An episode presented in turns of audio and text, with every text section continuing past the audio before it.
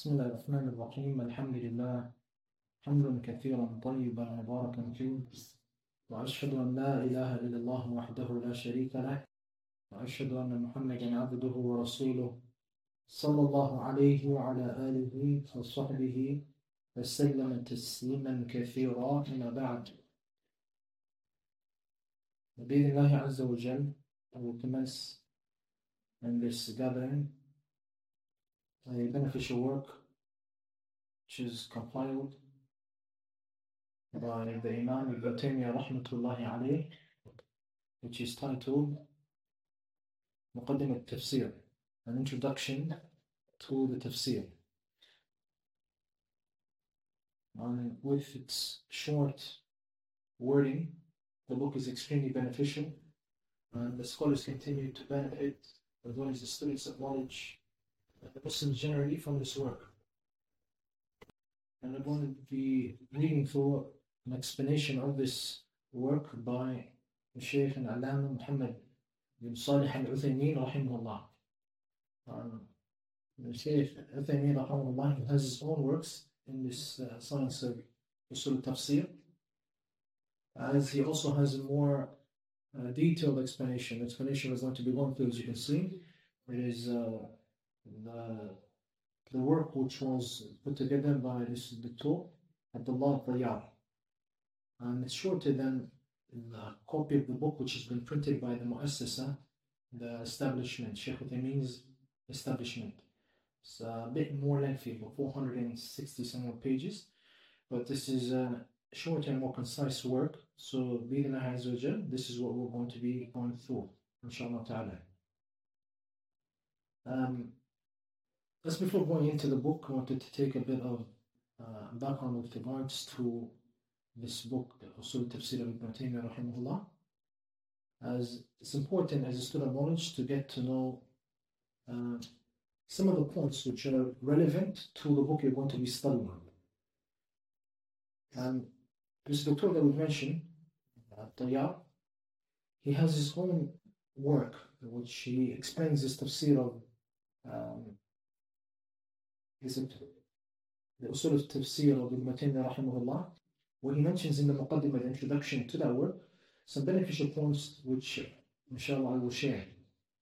Uh, from the points that he mentions is, first of all, the title.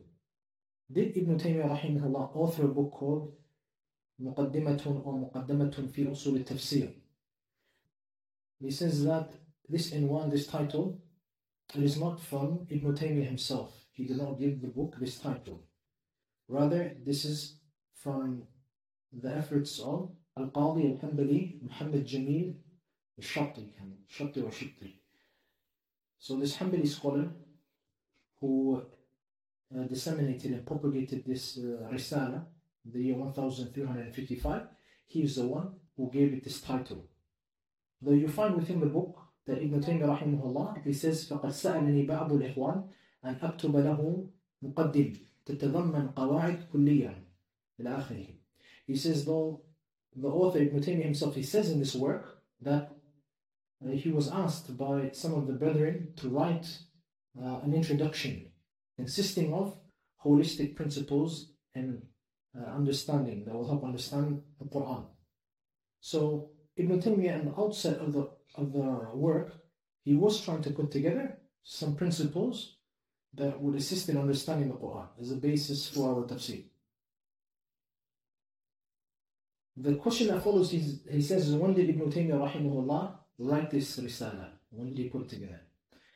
He says it's not clear when Ibn Taymiyyah rahimahullah he wrote this book. وقد ذكر ابن القيم ابن القيم however he mentions في مدارج السالكين ما يمكن أن يفيد عن وقتها that which may indicate the time period around the time period that Ibn Taymiyyah wrote where he says وبعث إلي في آخر عمره قاعدة في التفسير بخطه Ibn Qayyim says that his Shaykh Ibn Taymiyyah he sent to him towards the end of his life the life of Ibn Taymiyyah he sent to him uh, this find and principle or principles that would assist in the tafsir, and he had written it with his own hand, rahimahullah. So you may take from this that this is about the time that Ibn Taymiyyah rahimahullah put together this risala, which was towards the end of his life, rahimahullah ta'ala. And as is known, Ibn Taymiyyah, he passed away in Sijin, in imprisonment. He was incarcerated and he died in the prison, rahmatullahi alayhi.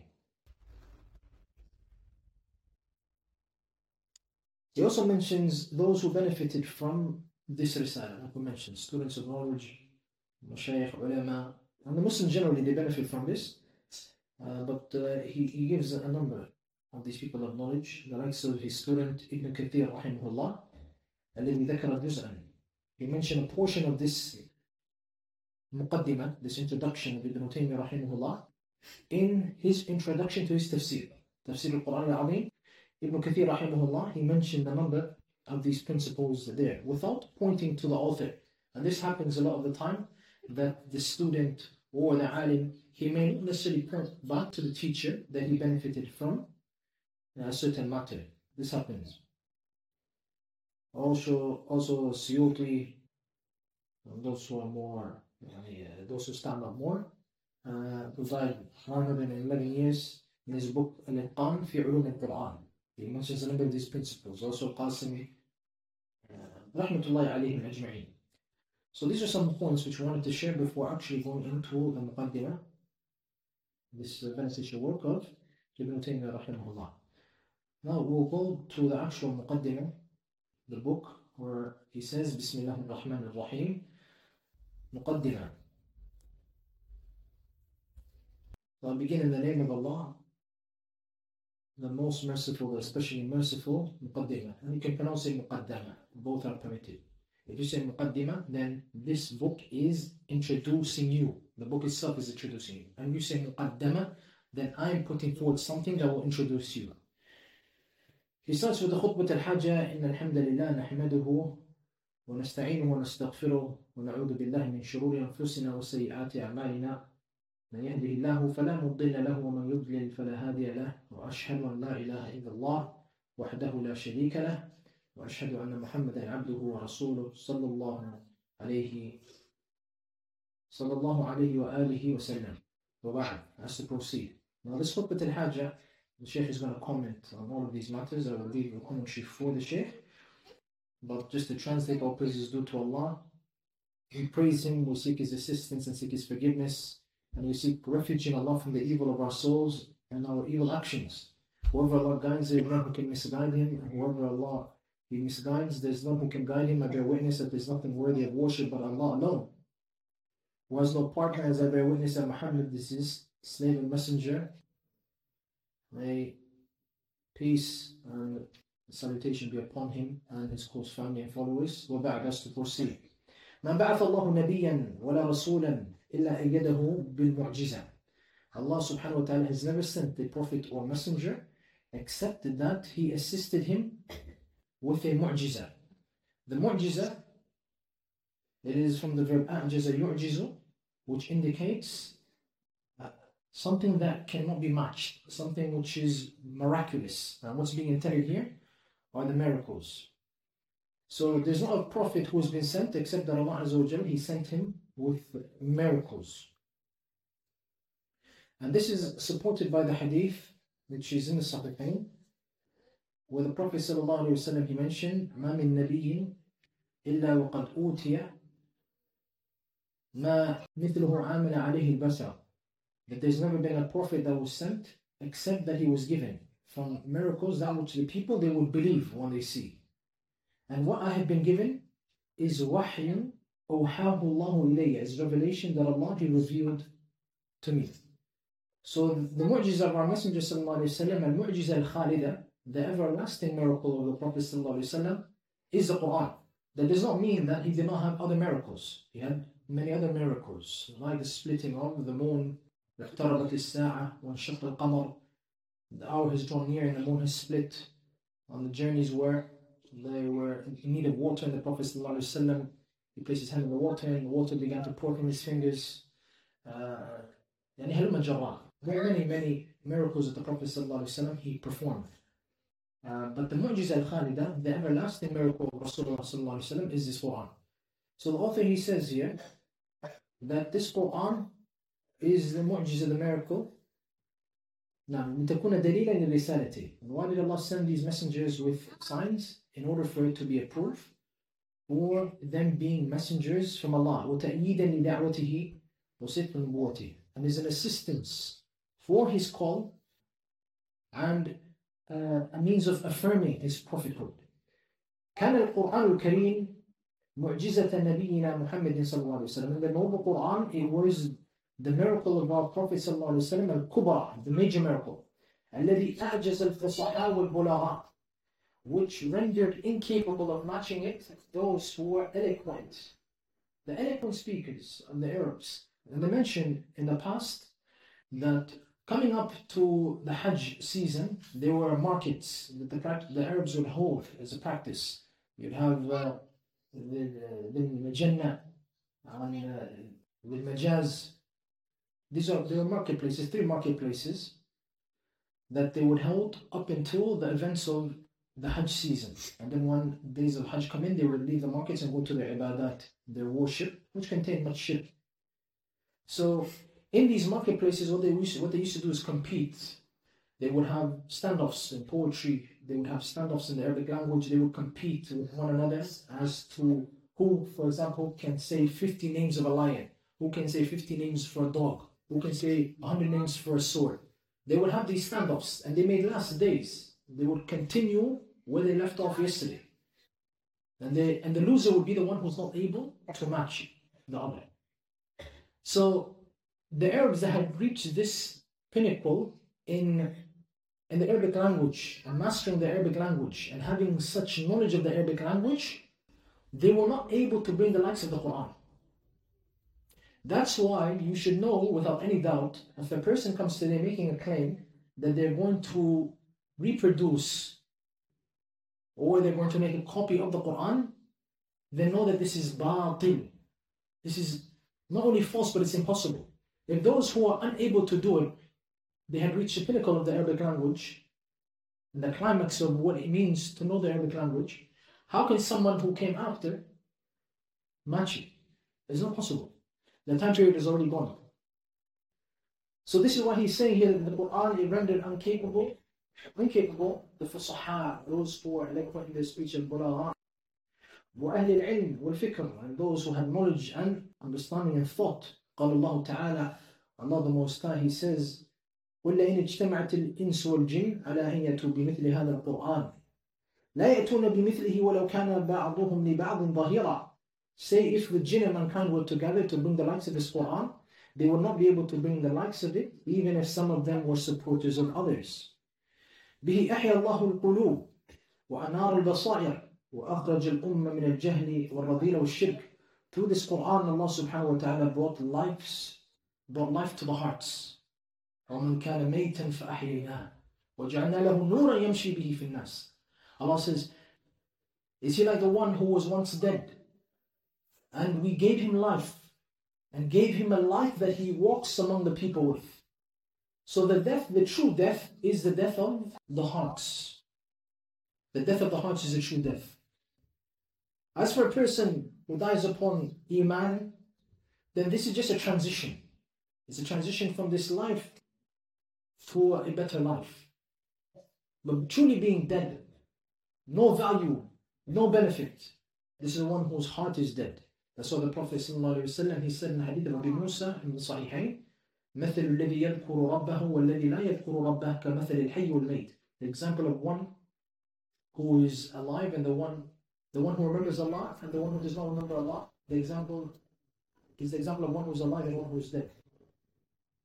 So Allah tells us in this ayah that if jinn and mankind were to collaborate to bring the light of this Quran, they would not be able to do so, even if they were supporting one another. Allah He brought life to the hearts by it, and He enlightened the sights through it, and He removed this ummah from ignorance and baseness and lowliness and shirk and disbelief towards al-huda wal-fadila, towards guidance and excellence, wal-iman wal-yaqeen and iman and certainty. فزكت بالقرآن and the hearts grew and were purified through the Quran وسادت بالقرآن and they became superior through the Quran. And these are powerful words of Allah that through this Quran and Sunnah, a person will be elevated. There is no elevation in this life except by way of the Quran and the Sunnah. قال تعالى Allah the Most High says كتاب أنزلناه إليك لتخرج الناس من الظلمات إلى النور بإذن ربهم إلى صراط العزيز الحميد It is a book that Allah has revealed to you, O Muhammad, for you to remove the people from the darknesses into the light, to the will of Allah, by the will of Allah to the, to the path of Al-Aziz Al-Hamid, the mighty and all praiseworthy. ولقد عرف سلفنا الصالح رضوان الله عليهم أن سر سعادتهم في الدارين يكمن في القرآن الكريم. And the Salaf al-Salih, the pious predecessors, when this term is mentioned, sometimes the person says Salafi or Salafiyya, and then there's a stigma, I don't want to say that, I don't know. Yeah, these are the best of generations. It's the time of the Sahaba, with the Prophet ﷺ, their generation, the generation of the Tabi'een, the generation of the Atba' Tabi'een. This is what is intended. And Ibn Taymiyyah rahimahullah, he says, لا عيب على من أظهر مذهب السلف. There is no shame upon the one who manifests the way of the Salaf. وانتسب إليه and ascribes himself to it واعتزى إليه and he aligns himself with it فإن مذهب السلف لا يكون إلى الحق For indeed the way of the Salaf will not be except the truth. So ascribing yourself to their way and following their way, you're ascribing yourself to a time period and a group of people who are led and headed by the Prophet ﷺ. How can they ever be at loss? So he's telling us, a Shaykh, that the pious predecessors, those generations that we've mentioned, they understood that the secret for their happiness in both lives, this life and the life after, is found hiding in the Quran. It is found concealed in the Quran. فبات فبات همهم تعلم القرآن حفظا وفهما وتطبيقا فبات همهم تعلم القرآن حفظا وفهما وتطبيقا and their aspiration became the study of the Quran, memorizing it and understanding it and applying it. فاسترشدوا بتعاليمه and they found guidance in the teaching of the Quran. وعملوا بها بعد أن تدب بعد أن تدبروا آياته and they implemented what was found in the Quran after they reflected over the ayat of the Quran وكان أحدهم إذا تعلم عشر آيات لا يجاوزهن حتى يعرف معانيها and if one of them was to learn 10, 10 ayat from the book of Allah, he would not go beyond them until he understood their meanings. What he's pointing to here is a narration that many of the people of knowledge quote. Ibn Taymiyyah himself quotes it throughout his works. It is a narration of Abu Abdurrahman al-Sulami rahimahullah, which is collected by Ahmed in his Musnad, where he says, حدثنا من كان يقرئنا من أصحاب النبي صلى الله عليه وسلم that I was informed, he says, about Uthman al-Sulami, he met a number of the Sahaba. Some narrations indicate Uthman, Ibn Affan, wa Ibn Mas'ud. Those who taught them the Quran orally from the companions of the Prophet وسلم, they informed him إنهم كانوا يقترئون من رسول الله صلى الله عليه وسلم عشر آيات that they would learn from the Prophet صلى الله عليه وسلم 10 ayats 10 فلا يأخذون في العشر الأخرى and they would not take another ten حتى يعلموا ما في هذه من العلم والعمل until they have understood what is found in these ten that they have memorized from knowledge and action. قالوا فعلمنا العلم والعمل. They've said that we learn through this knowledge as well as application. Knowledge and application. And Abu Abdurrahman al-Sulami, he was an Imam, Muqri, he himself was a teacher of the Quran. And he remained teaching the Quran. We say over 20 years he was teaching in the, in the, in the masjid. And then he mentioned the hadith, خيركم من تعلم القرآن وعلمه. The best of you are those who learn the Quran and teach it. And he said, هذا الذي أقعدني هنا. This is what has kept me sitting here, remaining here. He wanted to be from the best of the people, those who learn the Quran and teach it. So you benefit that.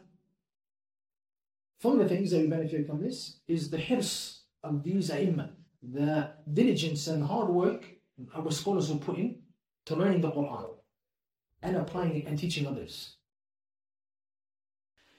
He goes on to mention ويعمل بكل ما عرف فيهن and they will implement all of that which they have learned from these ayat ينفذ الأوامر أمرا أمرا they will fulfill the commandments one after another ويجتنب النواهي والزواجر and they would avoid the prohibitions and forbidden matters ففازوا وعزوا ونجحوا بالقرآن so they were successful and they were mighty and succeeded through the Quran بعد أن حفظوه في صدورهم after they had memorized it in their chests وفي أخلاقهم وسلوكهم and they applied it in their etiquettes and mannerisms this, this is the way of our Salaf فهم أهل القرآن so they were the people of the Quran وأهل التدبر والتفكر and those who reflected and pondered over it وهم أولو الألباب and they are those possessing sound intellects and he's pointing to here from أهل القرآن إن لله أهلين من الناس the Prophet ﷺ he said verily Allah Azza wa Jalla, he has a specific people from mankind أهل القرآن the people of the Quran هم أهل الله وخاصته they are those they are the people of Allah and his specific chosen group and it's not just memorizing the Quran a person can memorize the Quran وهو عنده بدع there's innovations in their creed in their suluk their mutasawwif maybe they follow the Sufi way or the Shi'i way or minor ذلك from the Ahzab and the, the groups of partisanship and so on so to be from Ahlullah the specific chosen group of Allah is learning what these ayat contain, applying them along with the memorization. Mentions the statement of Allah Azza wa Jal, كتاب أنزلناه إليك مبارك ليدبروا آياته وليتذكر أولو الألباب A blessed book which we revealed to you, Muhammad, for them to reflect over its ayat and for those who have sound intellects to reflect. He goes into another مسألة والقرآن كلام الله المعجز المنزل على محمد صلى الله عليه وسلم. But the Quran is the speech of Allah. This is our aqidah. The Quran is the speech of Allah Azza wa Jal, غير مخلوق, and it's not created. It is a miraculous speech of Allah which was revealed to our Prophet Muhammad صلى الله عليه وسلم ليتعبد بتلاوته in order to seek nearness to Allah through its recitation. ليتعبد بتلاوته in order for the people to benefit and seek a means of nearness to Allah through its recitation ولتفهم معانيه in order for the meanings of the Quran to be understood وليعمل بما جاء فيه in order to implement what is what has come in the Quran حتى يتمكن الإنسان من العمل بالقرآن فلا بد له من تلاوته وفهمه and he goes into a very important point pay attention to this he says in order for a person to have the ability to act upon the Quran فلا بد it is a must for him له من تلاوته وفهمه the recitation and understanding so understanding the Quran reciting it and understanding it this is the source of the amal if you have not understood it you have not recited it how can you act upon the Quran العلم قبل القول والعمل that's Bukhari chapters knowledge precedes statement and action وفهم القرآن يحتاج إلى تعلم وتفكر وتدبر and understanding the Quran it requires learning and thought and reflection وقد حث القرآن عليه and Allah and the Quran is, is pointed to this matter is encouraged ووبخ الذين لا يتدبرونه and the Quran has disparaged those who do not reflect over it قال تعالى Allah the Most High says أفلا يتدبرون القرآن do they not reflect over the Quran أم على قلوب أقفالها or do the hearts have a, have a seal يعني say أم هنا للإدراك يعني بمعنى بل ابن كثير he says بل على قلوب أقفالها rather the hearts they have a seal أفلا يتدبرون القرآن do they not reflect in the Quran أم على قلوبهم بمعنى بل rather there is a seal over their hearts فهي مطبقة لا يخلص إليها شيء من معانيه So these hearts have been sealed. None of the meanings of the Quran are penetrating the heart. Subhanallah. And this is obviously for a person who has led himself down that road. They are committing Muslims. They are not following the guidance of the Quran and the Sunnah. They are the ones who are deviating. When they deviated, Allah caused their hearts to deviate. So the Quran has disparaged those who do not reflect over its meaning. However, how are we supposed to understand the Quran? وما القواعد والأصول التي يجب أن نقف عليها and what are the principles and foundations that we must understand حتى لا نضل ولا نشقى so that we do not go astray and become miserable هذا ما أجاب عنه شيخ الإسلام ابن تيمية رحمه الله في كتابه هذا This is what Shaykh al-Islam has responded to in this work of his. So the summary of the work of Ibn Taymiyyah is this work that he's put together to understand or mention principles and foundations that by way of understanding them we will not be misguided or miserable. He set these principles for us to understand the Quran so we're not misguided or miserable. والمسمى and it is referred to as مقدمة في أصول التفسير an introduction to أصول التفسير وقام بشرح الكتاب فضيلة شيخنا العلامة محمد بن صالح حفظه الله and the book was explained by the noble Sheikh محمد بن صالح العثيمين رحمه الله وقد بين شيخنا في ثنايا شرحه القيم وأهمية علم التفسير وماذا يجب على المسلم في تفسير القرآن and he mentions the points that Sheikh Uthaymeen رحمه الله will be covering And this muqaddimah is important from the standpoint that Sheikh Bakr al-Muzaydi mentions that it's a benefit. If you're building your library, we have a shortcoming in this, no doubt. But if you're building a library, when you purchase a book, the least that you can do before putting the book into your library is read the introduction. Because introduction of that book will give you the basis of that book. So that if you ever require a mas'ala, you know where to go back. You say, oh, I remember, I read the introduction to such and such a book. That may have the answer where I perceive an answer for a particular matter will be found. So it's important that at least the introduction to the book is read. So he tells us here that the author, Shaykh Muhammad bin Salih, rahimahullah, he has explained in his, he has clarified in his explanation, أهمية علم التفسير, يعني the importance of this knowledge of tafsir and what is an obligation upon the Muslim when it comes to the tafsir of the Quran. وأوضح كيف نفهم القرآن الكريم and he's clarified how we to understand القرآن الكريم the noble Quran كما فهمه سلفنا الصالح how the سلف الصالح سلف الصالح understood في أسلوب غض دقيق دقيق المبنى واضح جليل in a manner in a manner that is uh, is simple yet uh, very fine and detailed in its in its structure and clear and manifest in its meaning. وقال يغفره الله and he said may Allah preserve him he passed away now رحمه الله فإن من المهم في كل فن أن يتعلم المرء من أصوله ما يكون عونا له على فهمه وتخريجه على تلك الأصول. This is a very important benefit. He says, Rahimullah, that it is important in every science that a person he learns from the foundations, the usul of that science, ما يكون عونا له that which will assist him in understanding it وتخريجه على تلك الأصول and will allow him to expand based on those foundations. So if I have a foundation which is set, like we study this in the usul القواعد الفقهية يعني that you have principles, foundations, and you build upon them. So likewise in this tafsir is similar. You have foundations, principles that you build upon. ليكون علمه مبنيا على أسس قوية ودعائم ودعائم راسخة in order for his knowledge to be built upon strong foundations and firmly grounded uh, principles وقد قيل and it's been said من حرم الأصول حرم الوصول someone who is he's been uh, kept back someone who is uh, Someone who has been prevented from the foundations will be prevented from reaching the objective. You're prevented from the foundations, you'll be prevented from reaching your objective.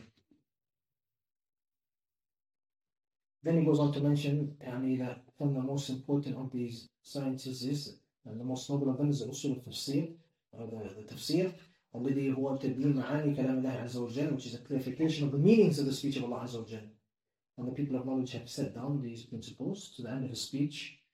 Allah. Now let's go into the actual Muqaddimah. We've understood them, that was an introduction to the book. Now we'll actually go into the book. So he says, المقدمة, the introduction, ربي يسر وعين برحمتك.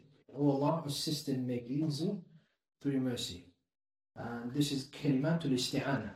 These are words of isti'an, seeking assistance. And you benefit from this, that even though he was a bahr, an ocean of knowledge, يستمد القوة and seeks assistance in his knowledge from Allah subhanahu wa ta'ala. And this is something that you should always do. Whether you're doing a khutbah, whether you're doing a lecture, whether you're doing a reminder, that you present your weakness before Allah Azza wa and know that it is only through Allah subhanahu wa ta'ala that you are able to reach as-sawab was-salam, that which is correct and right. Otherwise, if Allah is to leave us to ourselves, wallah, we will humiliate ourselves.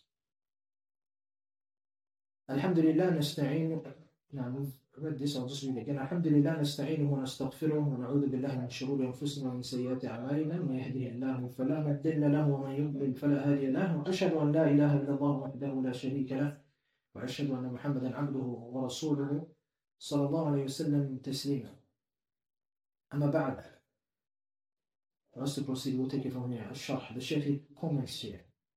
هذه الخطبة تسمى خطبة الحاجة. This introduction is referred to as خطبة الحاجة. The sermon for a need. That's how it's translated. The sermon for a need. خطبة الحاجة. So if you have a need to address a matter, to bring up a topic, you will say these words. هذه الخطبة تسمى خطبة الحاجة.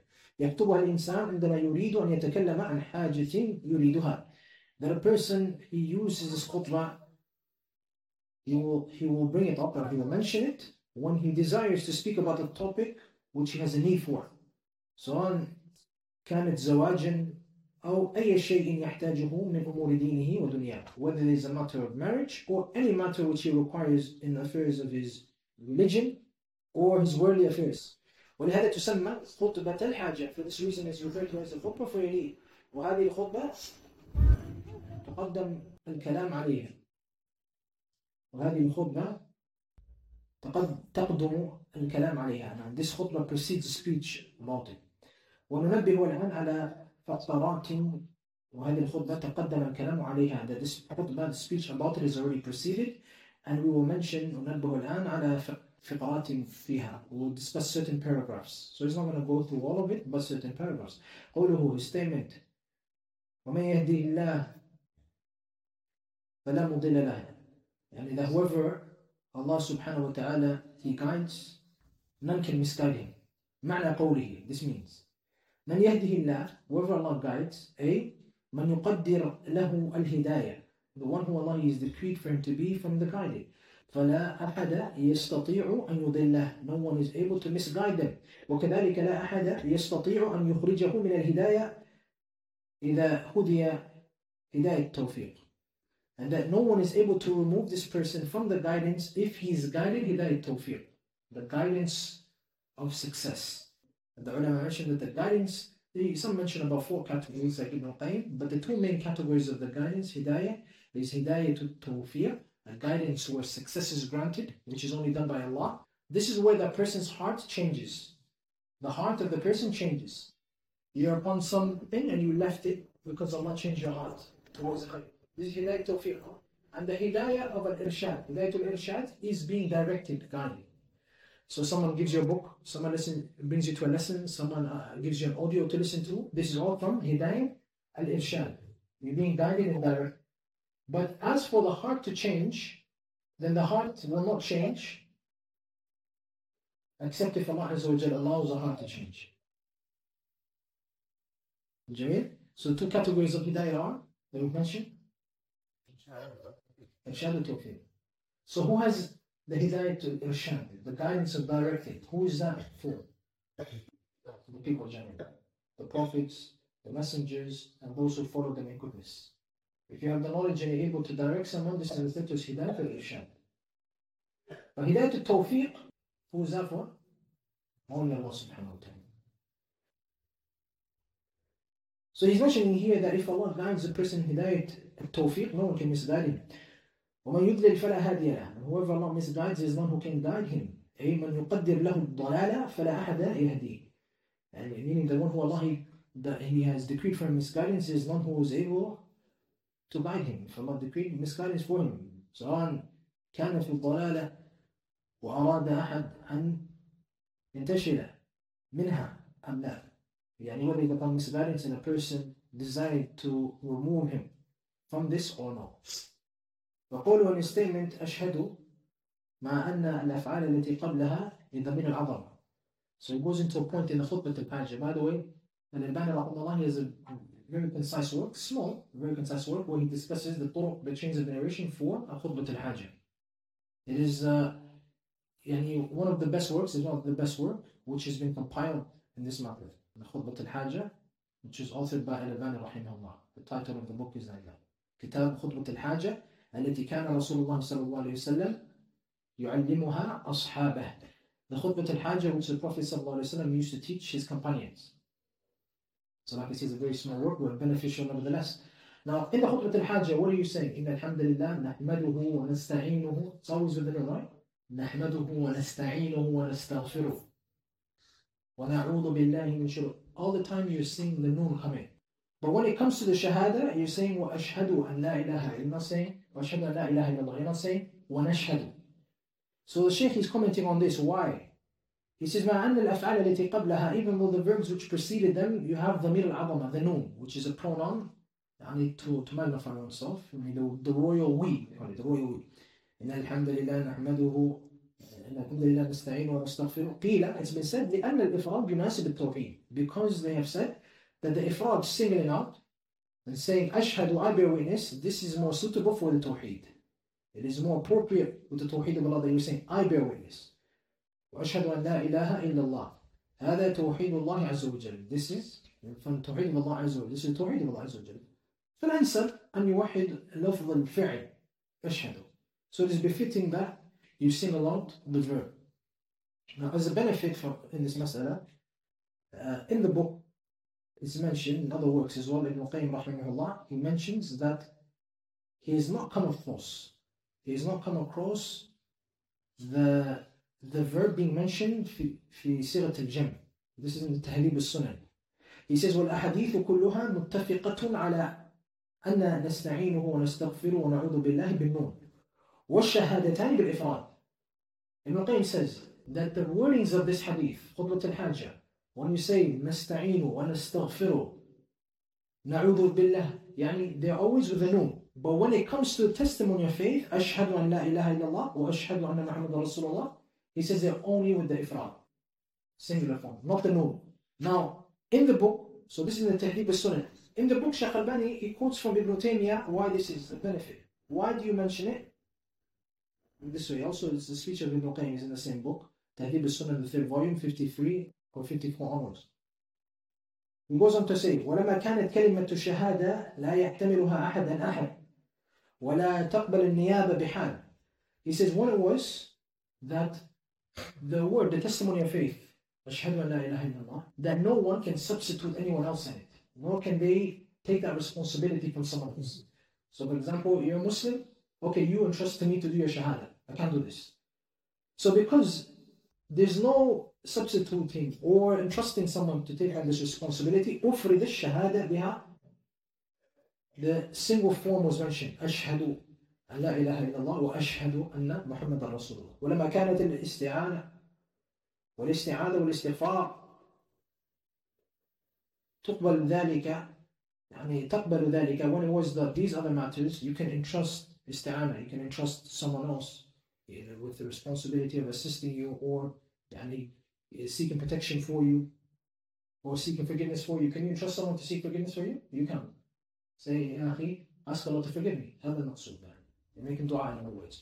So because this is open, it was permitted to read it as نستعين ونستغفر ونعوذ بالله. But when it was a shahada, it was not permitted because no one can take that responsibility from anyone else.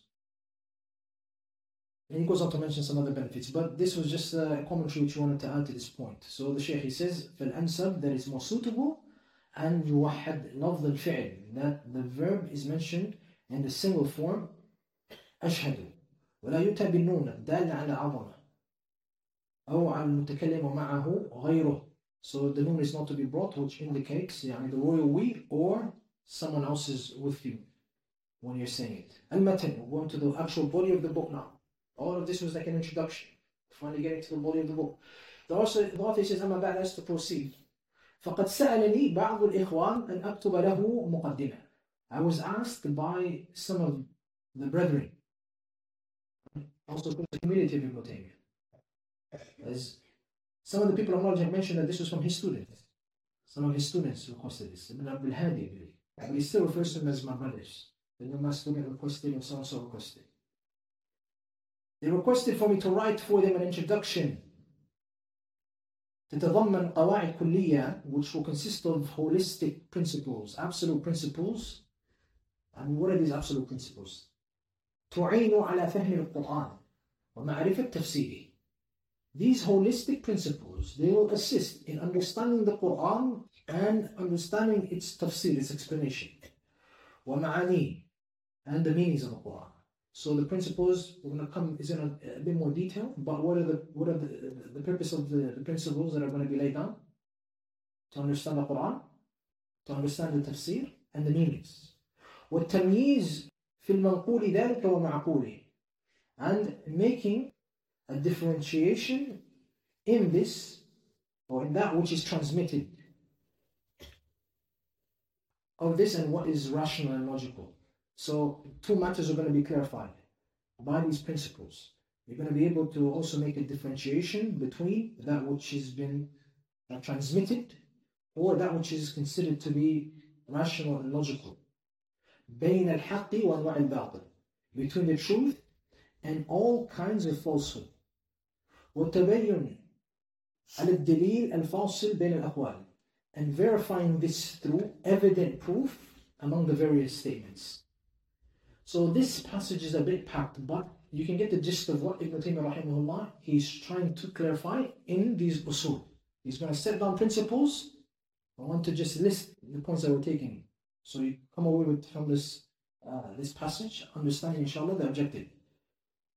So besides the student asking him or his brother asking him to write these principles, what he's going to be writing are principles which assist in understanding the Quran, the tafsir, the meanings of the Quran. That's one aspect. These principles will also give assistance in differentiating between what has been transmitted, the reports, and that which is ma'qul, that which is understandable or rational, because it's not always going to be something which is transmitted by way of chain of narration. A scholar will come to the, to the Quran and explain it, and he will say this using logic or rationale. Okay?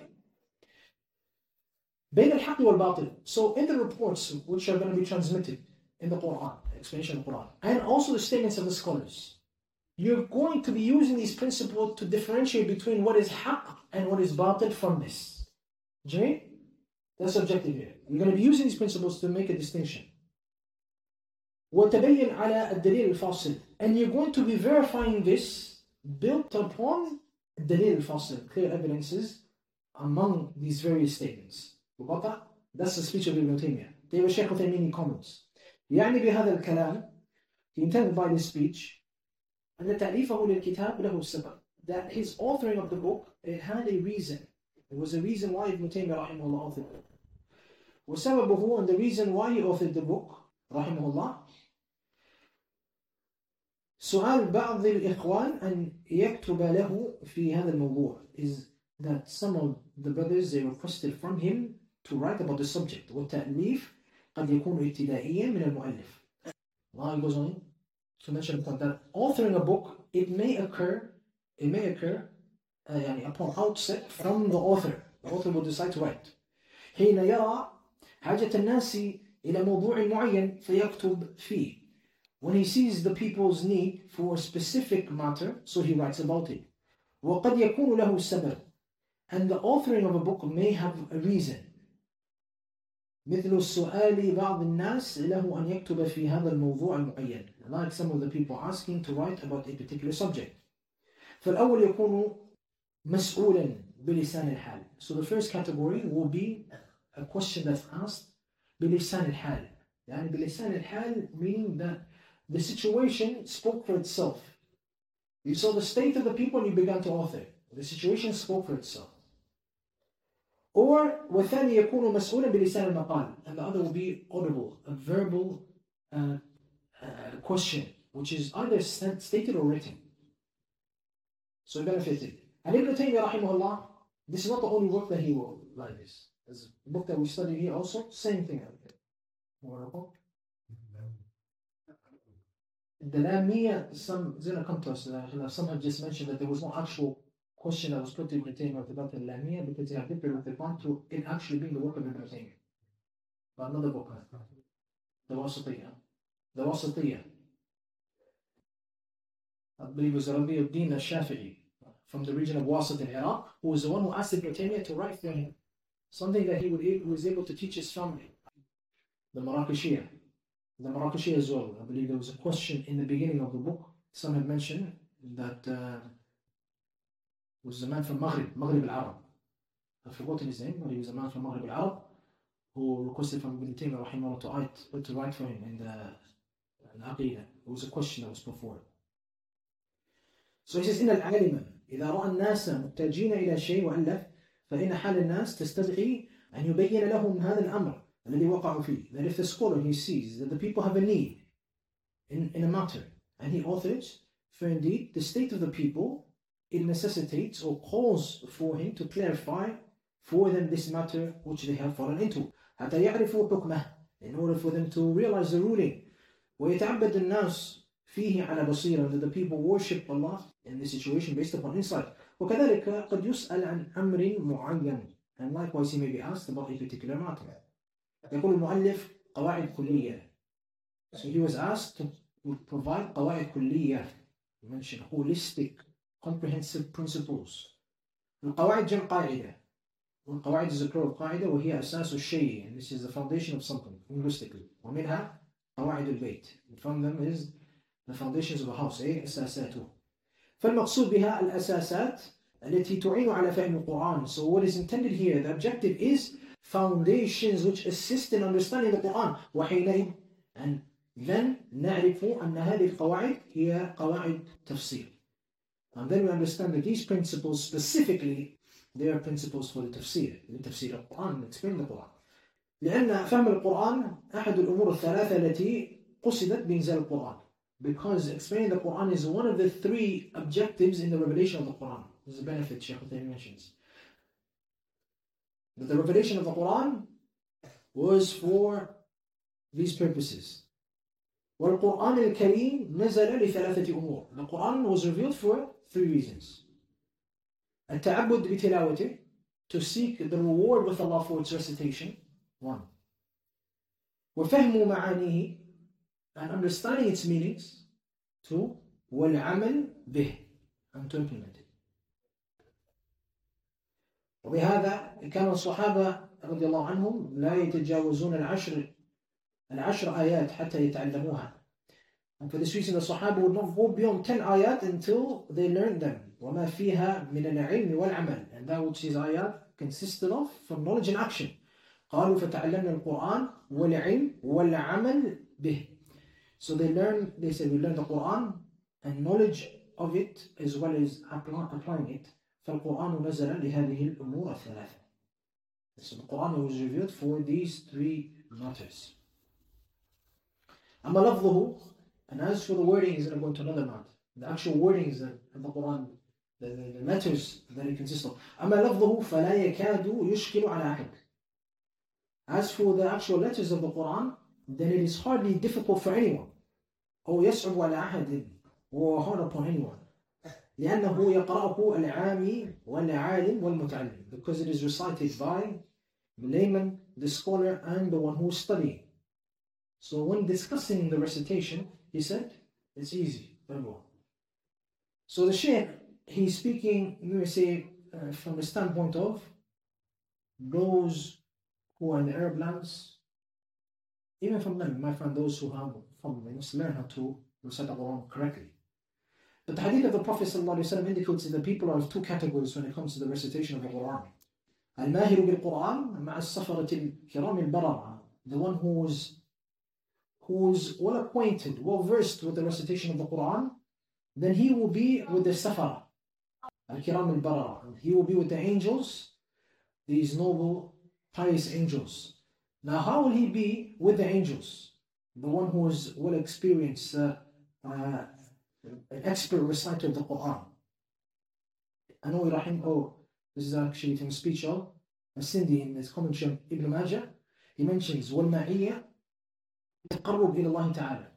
The closeness, يعني he will be near them, meaning that he will be close to them as they are close to Allah subhanahu wa ta'ala. So it is, if you're being among the angels, the angels are close to Allah, so it is as if you are also close to Allah like the angels are. That's one angle. This is the gift for the one who's a proficient reciter. وقيل, and it's been said, يريد أنه يكون في الآخرة رفيقا لهم في منازلهم. And it's also been stated that he will be in the hereafter with these angels. Mufti status in the hereafter. أو هو عامل بعملهم. The third view is that he is doing what they do. He's performing and, performing and carrying out what they do in terms of excellence in the recitation.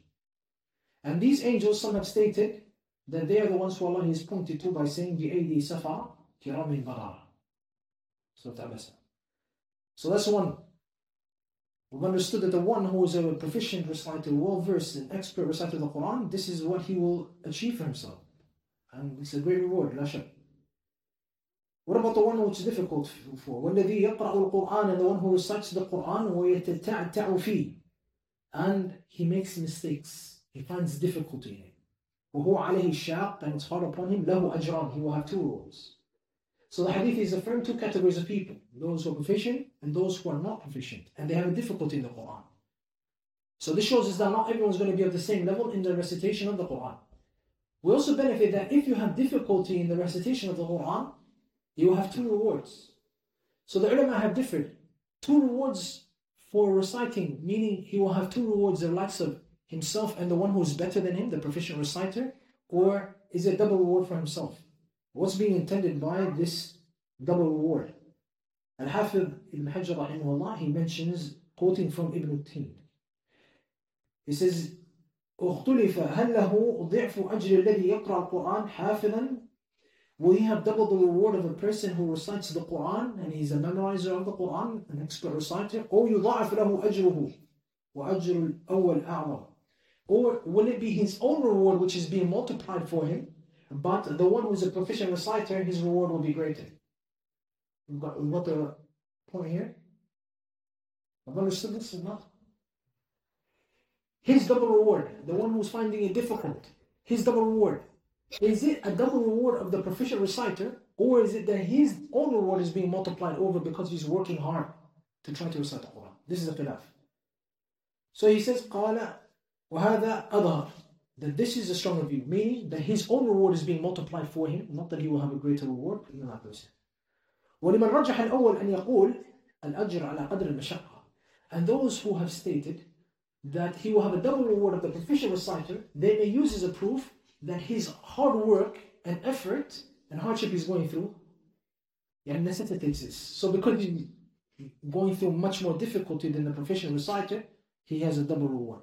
This has been also stated.